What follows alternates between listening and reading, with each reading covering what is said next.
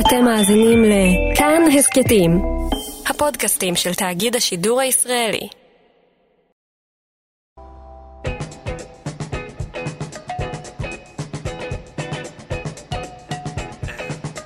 רק שאלה.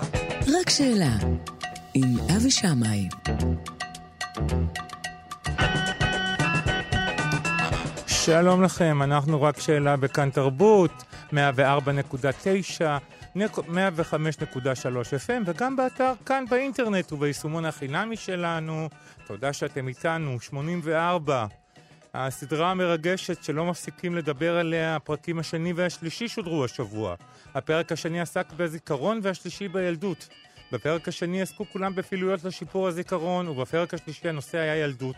תוך כדי כך נחשפנו להתקרבות בין הזקנים לילדים, הזקנים ברובם נכנסים לעניין, הייחודיות והאישיות של כל אחד מהם בולטת עוד יותר, מהאושר המופגן של פרץ ועד הקושי הבולט של ישראל להתחבר לבני אדם, ובכלל בכלל ולילדים בפרט. בשני הפרקים נגזרו נושאים רבים נוספים, כמו זוגיות בגיל הזקנה, פרדות מבני זוג בגיל הזה, הקושי של uh, בני זוג לאלו שחולים בדמנציה, הבדידות, הדיכאון, ראיית האחר וגם ראיית עצמי.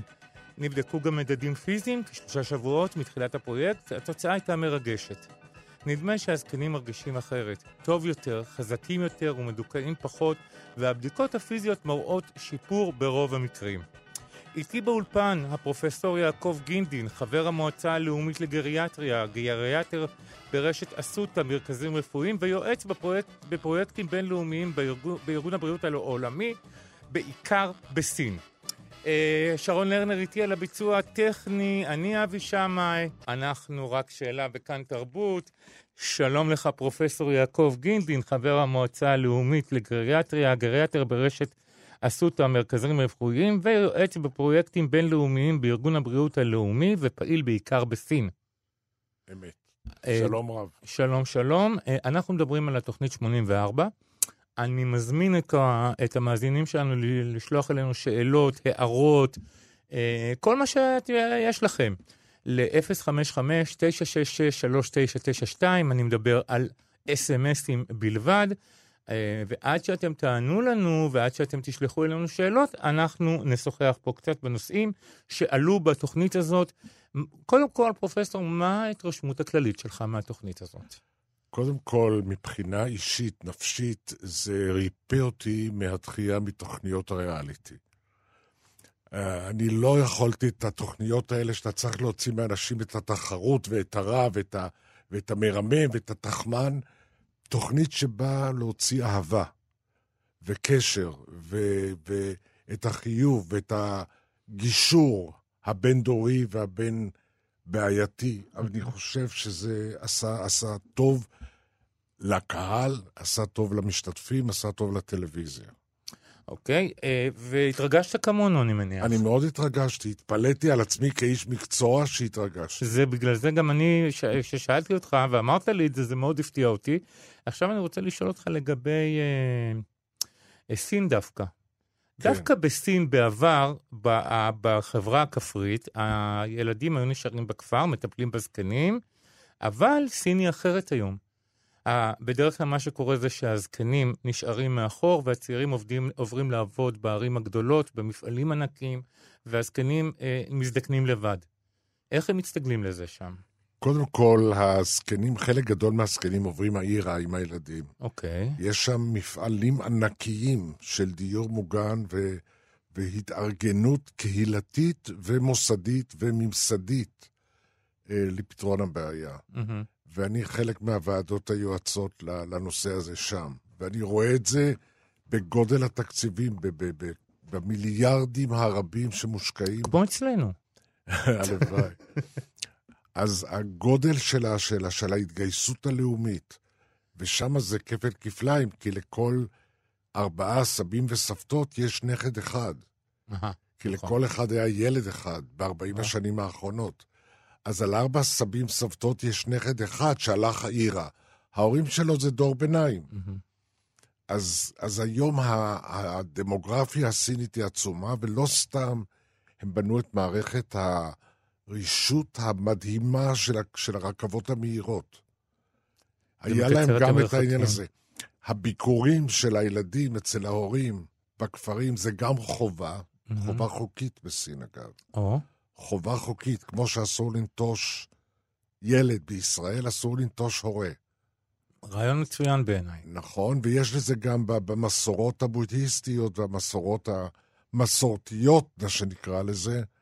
אה, אחיזה ו- ו- ומקיימים את זה בדבקות. כלומר, הילדים מגיעים לבקר את ההורים.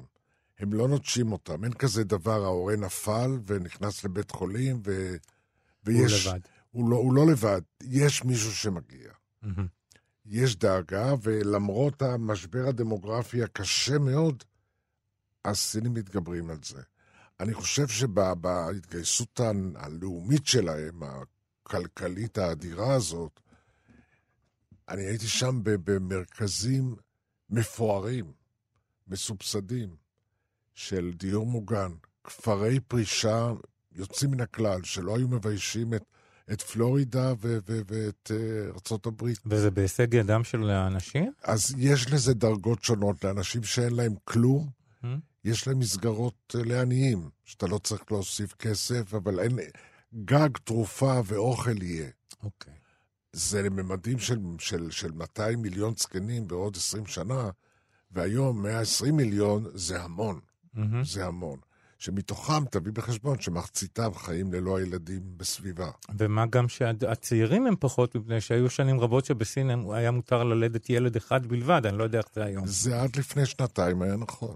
זה עד לפני שנתיים היה נכון. כלומר, כל האנשים שזקנים היום, יש לארבעה סבים וסבתות נכד אחד. נכד אחד. הם קוראים לו גם ה- האמפרור הקטן, הקיסר הקטן, כי יש את התמונות האלה של סבתא סוחבת ילד מדושן עונג בן שש בעגלה מאחריה. זה, כלומר, יש, יש ב- בסין המעוותת דמוגרפית, יש. לזה משבר שהם התפכחו ממנו.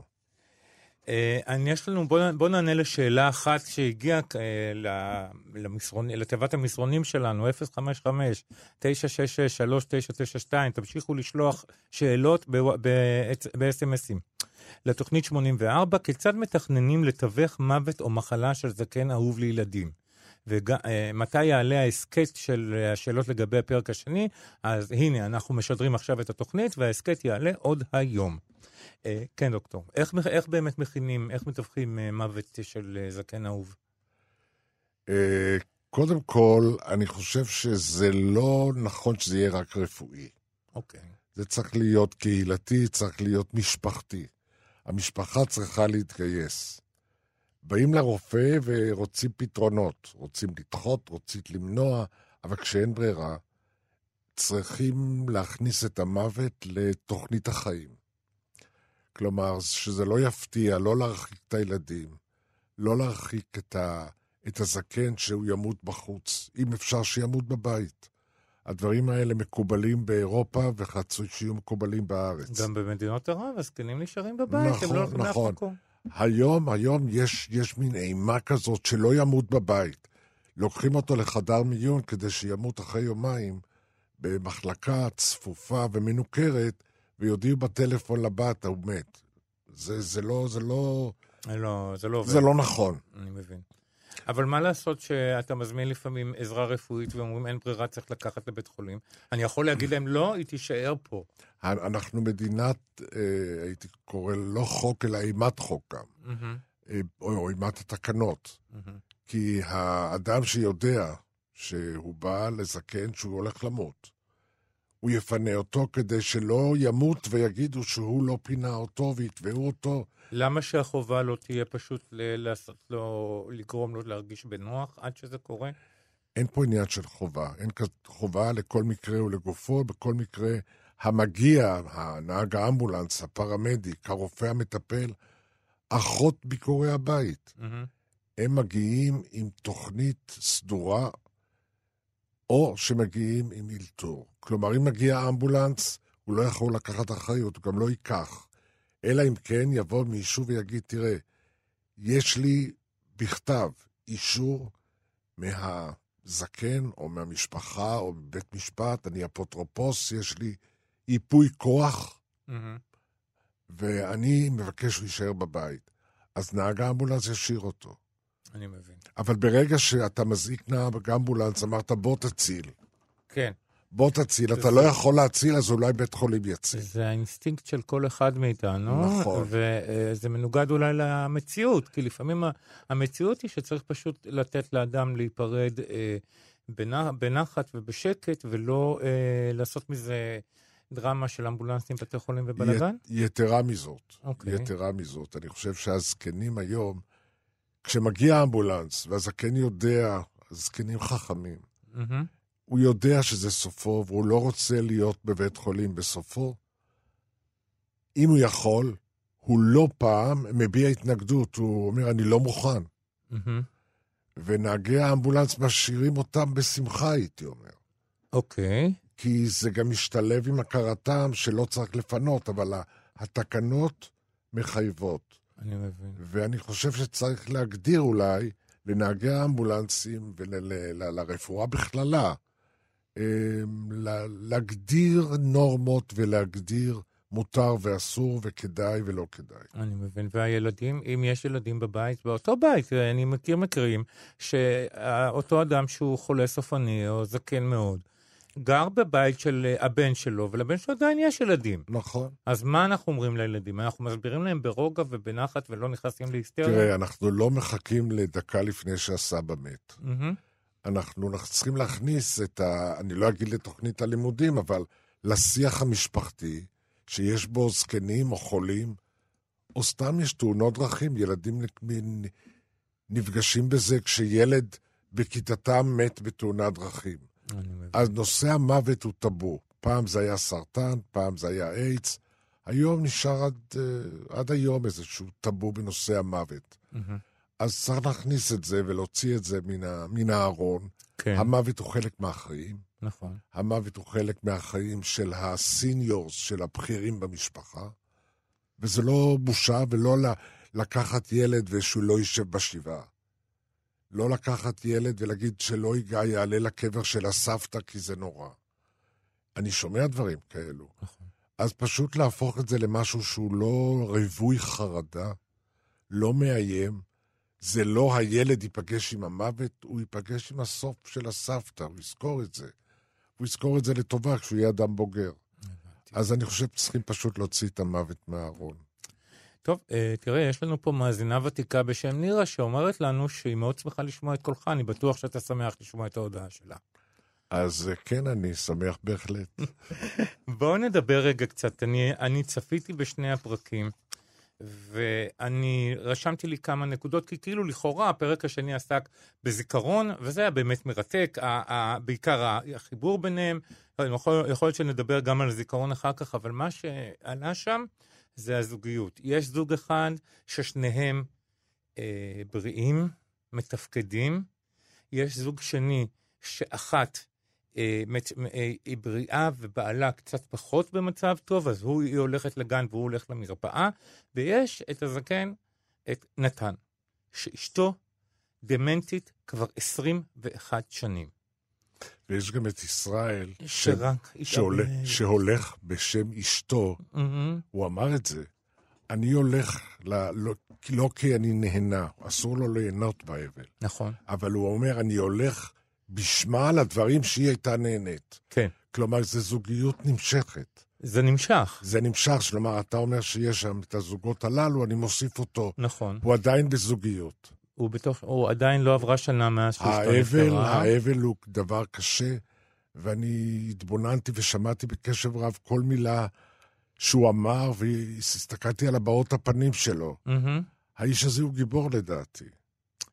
אה, אני לגמרי מסכים עם הוא כולם. גיבור, הם הוא גם, הוא גיבור. אני יכול לדבר גם על אה, עידה, שהיא בהתחלה אמרה שהיא קצת חוששת להתקרב לילדים, כי היא חוששת להיפגע, כי הנכדים שלה והנינים שלה בחו"ל. היו בחו"ל, והיא רואה אותם פעם נכון, בשנה. כול, תראה, כולם אנשים נהדרים, כולם, כולם. כל אחד בדרכו. אבל אתה מדבר על זוגיות, אז. קיבלתי אותך, אבל בוא כול, נדבר כולם רגע, אנשים, בחרו אותם בקפידה. לחלוטין, ברור, וגם הילדים הם ילדים מקסימים ומהנים נכון, מאוד לראות נכון. אותם. אה, אבל לג- לגבי נתן שמתמודד עם אשתו, שהיא אה, כבר 21 שנים, היא דמנטית. כן. מה הקשיים שיש לבני זוג ולבני משפחה בהתמודדות עם דמנציה כל כך ארוכה? מה הקושי העיקרי? כן, יש לי קודם כל בעיה, אמרו שם שאם אני לא טועה שזה 20 שנה הוא מתמודד עם זה. מהמם. אז זה יכול להיות משהו אחר, כי 20 שנה זה יותר מדי לדמנציה. אוקיי. אז צריך לבדוק. אה, דמנציה לאישה, שזה בדרך כלל הרבה יותר מגבר, אורך החיים הוא 7 עד 12 שנים. הבנתי. 20 שנה אני הייתי בודק משהו אחר. אהה. אז אוקיי. אני אומר, זה לרמת הרפואה שבעניין. מהמם. אבל האישה הזאת מגיבה לו. כן. הוא נותן לה דברים והיא לוקחת ומגיבה לעניין. כלומר, זה לא דמנציה של 20 שנה, זה אפילו לא דמנציה של 7 שנים. קודם כל, זה משהו אחר. אוקיי. זה משהו אחר. אם זה, אני, אני לא כל כך רואה דמנציה, כי יש סיפור. אבל אם אתה לוקח את האישה בלי, ל, ל, בלי להכביר מלל איתה, כן. או בלי לתקשר איתה, מהמם. זאת אישה שאם היא באמת דמנטית, זה לא יותר מחמש שנים. עשרים שנה זה לא. אוקיי. אז בואו נתקן את זה. בוא אז- נתקן את זה, אז- וגם נגיד שלפעמים יש, יש בעיות באבחונים של אה, דבר כזה. אנחנו ודאי, אוקיי. ודאי. ולא פעם אני עמדתי בבית משפט לצד הזקן שביקש לבטל אפוטרופסות שנעשתה לו כשהוא היה כביכול דמנטי, והוא לא היה דמנטי. אז, אוקיי. אז אני אומר, שלושה כאלה עמדתי מאחוריהם במהלך הקריירה שלהם, וביטלתי אפוטרופסות בבית משפט. לא, מהמם. לא מדבר בדרך של... אה, בדרכי נועם. אני. הוא נלח... זקן נלחם על... ועזרת לו שפיותו. להילחם על כן. העצמאות שלו, מפני שעדיין העצמאות זה דבר אה, שמאוד מאוד חשוב לאנשים. זה לא רק. עצמאות, הוא יכול להיות לא עצמאי, אבל הוא שפוי. לא, אני מדבר מבחינת אה, ההחלטות, להחליט. מבחינת החלטות הוא היה... כן, זה... זה גם אם הוא לא יכול ללכת פיזית והוא מוגבל בפיזית, אבל... אותו, אותו אדם שאני, שתמיד יושב לי בראש, מהמם. הוא היה אחרי אירוע אשפוזי קשה בבית חולים, הוא החלים יפה, ואחרי שנתיים הבן מונה לאפוטרופוס, הוא הרחיק ממנו את בת הזוג שלו, הוא מכר את הדירה שלו. האיש התאושש בבית האבות, וכשאני באתי לפגוש אותו, מי שבאה להביא אותי זה, זה בת הזוג, מהמם. שהמשיכה להילחם עליו. מהמם. הנה, זוגיות בגיל הזה. כן, שוב אנחנו חוזרים נכון, זה, למקום הזה. שניהם היו מעל 80. אוקיי. אבל היא סיפרה לי את הסיפור, אני הלכתי איתה לבית האבות, שזה בעיר אחרת, לא במרכז, ו... וראיתי יושב וקורא, אני זוכר, הוא הונגרי, את העיתון אי קלט, רגל על רגל במרפסת כמו תייר. זה ברור שהוא לא דמנטי, והוא האיש הגיע לבית משפט, קיבל את זוגתו, מהמם. וקיבל את, את עצמאותו. אה, עצמאותו ודירתו. אז או. אני אומר, יש דברים כאלו. אני מבין. יש דבר... ומה עם פועה, שאני לא יודע אם אתה יודע מי זאת, אבל היא אה, אמ- הגיעה, אמרה לבעלה, הגיע הזמן לל... שאנחנו נלך למקום אה, לדיור מוגן, והוא אמר לה, אני לא יכול להיות בבית אבות. פשוט קמה והלכה, לבד. פרידה בגיל הזה, זה, אנחנו ראינו את זה לדוגמה אצל שמעון פרס. נכון, בדיוק. אוקיי, בדיוק. בגיל אפילו יותר... מד... נכון, נכון. זה קורה? זה יש? קורה, זה קורה, זה קורה, זה קורה. למה? למה דווקא בגיל 80 אתם נזכרים להיפרד? לא, הם לא נזכרים להיפרד. בדרך כלל הם נאלצים להיפרד כי אחד מהם אה, השתנה מאוד, והם לא, יש להם את הזיכרונות, יש להם את האהבה אולי, אבל החיים שלהם לא נמצאים באותו מקום. מהמם. ויש אנשים שמצליחים ליצור חיים במקביל בזוגיות פיזית אחת. אחד מבני הזוג מטופל, אולי אפילו עובד זר, והשני יוצא לחוגים ואפילו לטיול מהמם. גיל הזהב, או רוכב על אופניים וכו'. אני ראיתי את הדברים האלו. אני גם ראיתי. אז, זה קרוב? אז, אז, אז לכן אני אומר, אני לא חושב שאנחנו בהודו שצריכים לשרוף את האישה כשהבעל מת. ו- ו- ומה שאנחנו בעצם אומרים, בואו נצמיד מוסרית, מוסרית את שני בני הזוג, לא ייפרדו.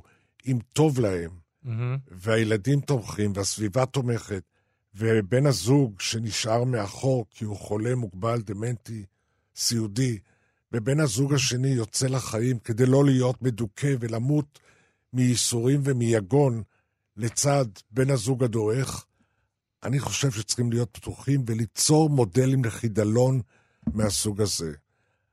אגב, אני ראיתי בצרפת בית אבות מקסים והצעתי אותו בישראל ולא קיבלו את זה. בוא ספר לי עליו.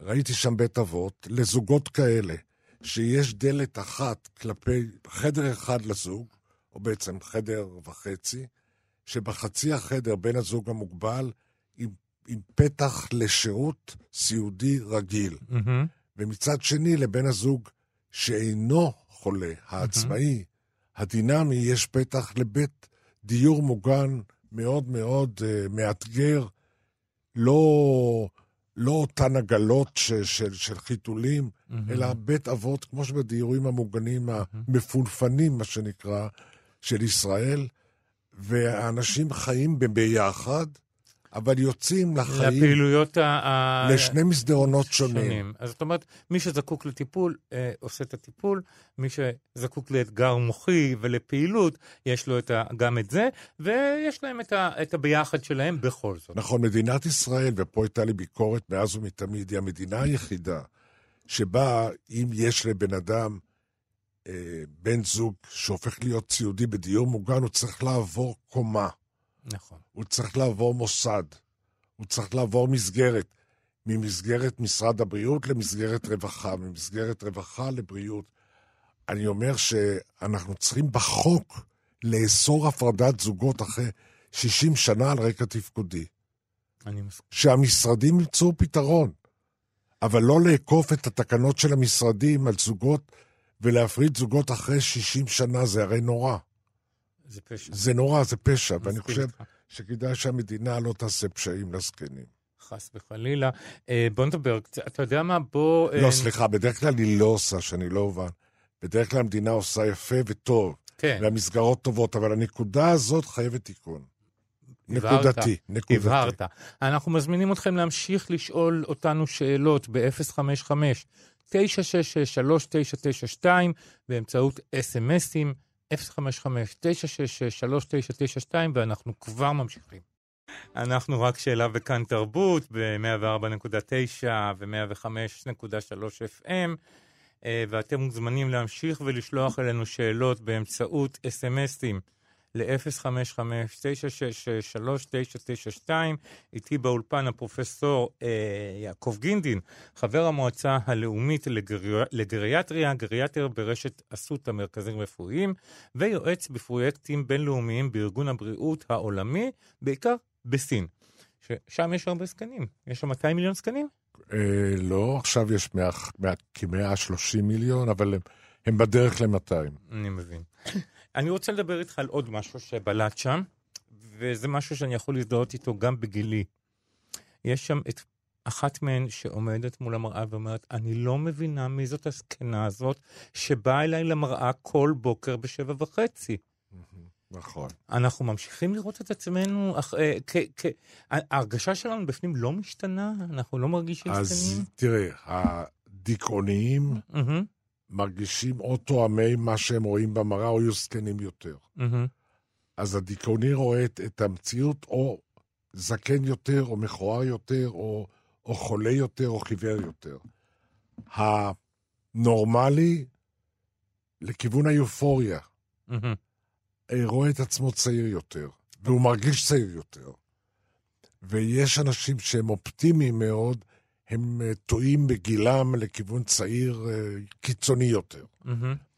אה, בדרך כלל, הנושא של גיל, בתפיסה שלך, ברור שזה לא, אתה יודע מה גילך בתעודת הזהות, אתה מכיר את עצמך בראי, אתה מתגלח כל יום, את מסתרקת כל יום, אבל התפיסה הגופנית, בעיקר הגופנית, וגם הנפשית-חברתית, אפילו תעסוקתית, מהמם. מאוד מאוד ספציפית, והרבה מאוד אנשים מתפקדים בגילאים מאוד מאוד מתקדמים, מרגישים את עצמם הרבה יותר צעירים. ויש לי חבר טוב, שהוא ב-15 שנה יותר מבוגר ממני, והוא אומר, כל בוקר בגילוח יש לי את ההפתעה, מי זה האיש הזה שאני מגלח? מהמם. אז, אז אה, זה, זה דבר שכיח, אפרופו מראה, כמו שציינת, ראיתי, שמעתי, לא נדיר. לא נדיר. ו... לא נדיר. לא נדיר, לא, אבל... כי אני יכולתי להזדהות עם זה. אני יכולתי להזדהות עם זה מפני שאני, ב- ב- באופן אישי, אה, אני לא מרגיש שאני בגילי, אוקיי? אני לא מרגיש שאני בגילי. לגלות לך בין- סוד, אני איתך. אוקיי. אז זה לא שאני אינפנטיל, אז הכל בסדר. אתה לא. אינפנטיל, יש לך יתרון. אמ, עוד שאלה, שזה אובדן הילדות. האם הילדים האלו שאנחנו רואים עכשיו, יהיו זקנים אחרים מאלו ש... שהם פגשו? אני חושב- הילדות- אני- אני חושב שכן. כן. תראה כמה מהזקנים שהיו שם אמרו שלא הייתה להם ילדות. הם רואים ילדות אחרת. הם רואים ילדות נפלאה שזכינו בישראל, שרוב הילדים, למרות שאנחנו מדינה קצת היסטרית ונתפסים ל, לרע, ו, וכל הגננות חלילה היא, היא המגננת המכה מראש העין, לא, לא. אנחנו חברה שנפלאה לילדים. סביבה נהדרת לילדים, משפחות שיודעות לגדל ילדים יפה, וגם מערכת החינוך, שאפו, עושים עבודה יפה. ברשויות המקומיות, במערכת הממשלתית, עם כל הביקורת, אנחנו מדינה ביקורתית מאוד. אז אני חושב שזכינו לגדל ילדים ונכדים במערכת חינוך טובה, מהמם. נפשית. כן. אז אולי לא הכינו אותם לבחינות המיצב, רחמנא ליצלן, אבל נפשית הילדים יוצאים לא רע. מהמם. ויוצאים מוכנים לחיים מצד שני, ויוצאים מוכנים לצבא, ויוצאים עם פתיחות לחברה, ויוצאים, אתה רואה את הישראלים המאושרים והדינמיים שעושים לפני צבא ואחרי צבא את הטיולים בעולם, בכל מקום שהם מגיעים, במרכז הקהילה הבינלאומית ש... אני... שיושבת שם בהודו, או, ב... או בתאילנד, או, ב... בהודו, או בברזיל. או- בהודו מישהו שאל אותי כמה אנשים אתם בישראל, מפני שהוא בחיים לא ראה מאף מדינה כל כך הרבה תיירים. ושאל אותי מצרי, ביקרתי די הרבה במצרים, שאל אותי מצרי, למה אתם, אתם מדינה מאוד מיוחדת, מאוד מתקדמת, אבל למה הסוד הזה שאתם לא מספרים לעולם שאתם 100 מיליון? אז הוא אומר, אז הוא אומר, עכשיו רק בקהיר יש לנו מיליון. מיליון מיליון ישראלים. ישראלים. אמרתי לו, לא, לא, אתה רואה אותנו שלוש רע- פעמים. הם עושים רעש שלוש פעמים. את אותו אחד. אה, תראה, אני רוצה להגיד לך שעוד משהו שאף פעם לא חשבתי עליו, אה, הודגש בתוכנית, והצדדים השונים של הבדידות, אוקיי? העניין הזה של לאכול לבד, זה באמת כזה עניין? לאכול ביחד, בחבורה, בזה? או שמי שמתרגל לאכול לבד מעדיף את זה? אני נורא שמח שאתה מעלה את זה. ואתה ראית את הקרם דה לה קרם, את הקצפת של החברה, את אלה שזכו בהתאלמנותם ובבדידותם לאכול בסביבה של עוד אנשים מסביב. מהמם. הרוב המכריע של הזקנים הישראלים אוכלים לבד. רובם אין להם גם מי שיכין להם את האוכל. ומי שיסחב את, ה- את החלב ששוקל. מהמם. מהמכולת או מהסופר. אני אומר, ולא כולם מזמינים באינטרנט. אז יש לנו, אתה ראית ו, וקצת אה, התקרקמו פניך כי ראית את ההוא שאוכל לבד. הוא יושב שם הבדיד- במסעד... ב- בחדר האוכל של ה... נכון, וזה נראה מאוד יפה, שולחן נכון. וסכו"ם ערוך יפה, והאוכל נראה אפילו... אבל הוא בודד גם כשהוא עולה במעלית ויש איתו עשרה אנשים. בספציפית ההוא זה האיש באבל שבודד, שאוכל לבד, השאר אוכלים ביחד. נכון. וחוזרים ומצלמים אותו, אבל הם מדברים על בדידותם. גם האיש הזה, שהוא היה בדיכאון בהתחלה והוא פרץ, שמו פרץ, פרץ. נכון. הוא פרץ ויצא ממנו האיש, אה, במקום להיות בדיכאון ריאקטיבי לבדידותו, מהמם. הוא הפך להיות אה, מרכז החברה שם. ולמרות שהוא מתקשה פיזית יותר מאחרים לדעתי. נכון, אבל, אבל הדיכאון זה הבדידות. מהמם, והיה שם קטע שהוא מדבר עם בנו. כן, שיחה איומה. נכון. הזדעזעת, כמו שהיה, התרחב הלב לשמוע את השיחה של הזקן, של, של, של פרץ עם הילד הזה, ואיך שהם מקבלים את זה, שהנה Mhm. הילדים מתרגלים אליי, הם באים אליי, מחבקים אותי. אני, אני, אני לא דוחה, אני לא מפחיד אותם, הזקנה לא מבהילה אותם. התיקון הזה, השיחה הזאת הקצרה של פרץ עם הבן שלו בארצות הברית, wherever he is, הייתה מזעזעת. אה, קצרה, לקונית, אה, הרגשת אי נוחות משני הצדדים. שני הרגש- הצדדים רצו אה, כבר לגמור עם זה. אני הרגשתי אי נוחות כצופה. נכון, גם אני. זה היה, זה היה קטע קשה.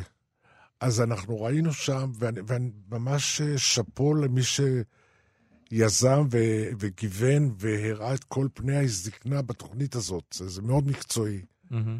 מאוד יפה, אבל, אבל הקטע הזה גם של הבדידות עם הרפלקציה של הקשר הבין-דורי הנפלא, אני מתקשר לאבא שלי כל, כל שבוע. מהמם. אני מדבר איתו בסקייפ פעמיים בחודש. כלומר, הדברים האלו של הישראלים שהלכו לחפש את המילקי בברלין, או את הדולר בארצות הברית, אז, אז אתה רואה את ההורים והסבים והסבתות אה, בבדידותם, מהמם. וגם אלה שמצאו פתרון זוגי, או בדיור מוגן, או בחברות, או בכוחות שגייסו מתוכם, כואבים את הדבר הזה. כן. והדבר הזה הוא לא פשוט. זה שהוא אוכל לבד, זה, זה בסדר, אבל יש לו מה לאכול, דאגו לו. זה מה חוזר. שדיברתי עם הדוקטור יורם מערבי שליווה את כן. הסדרה. אמרתי, תראה, בסך הכל אנחנו לקחנו פה זקנים דה לוקס נכון, לסדרה. אנשים נכון. שגרים בדיור מוגן איכותי, הם, אה, לא חסר להם אוכל, הם דואגים להם, אה, לצרכים הפיזיים שלהם, דואגים.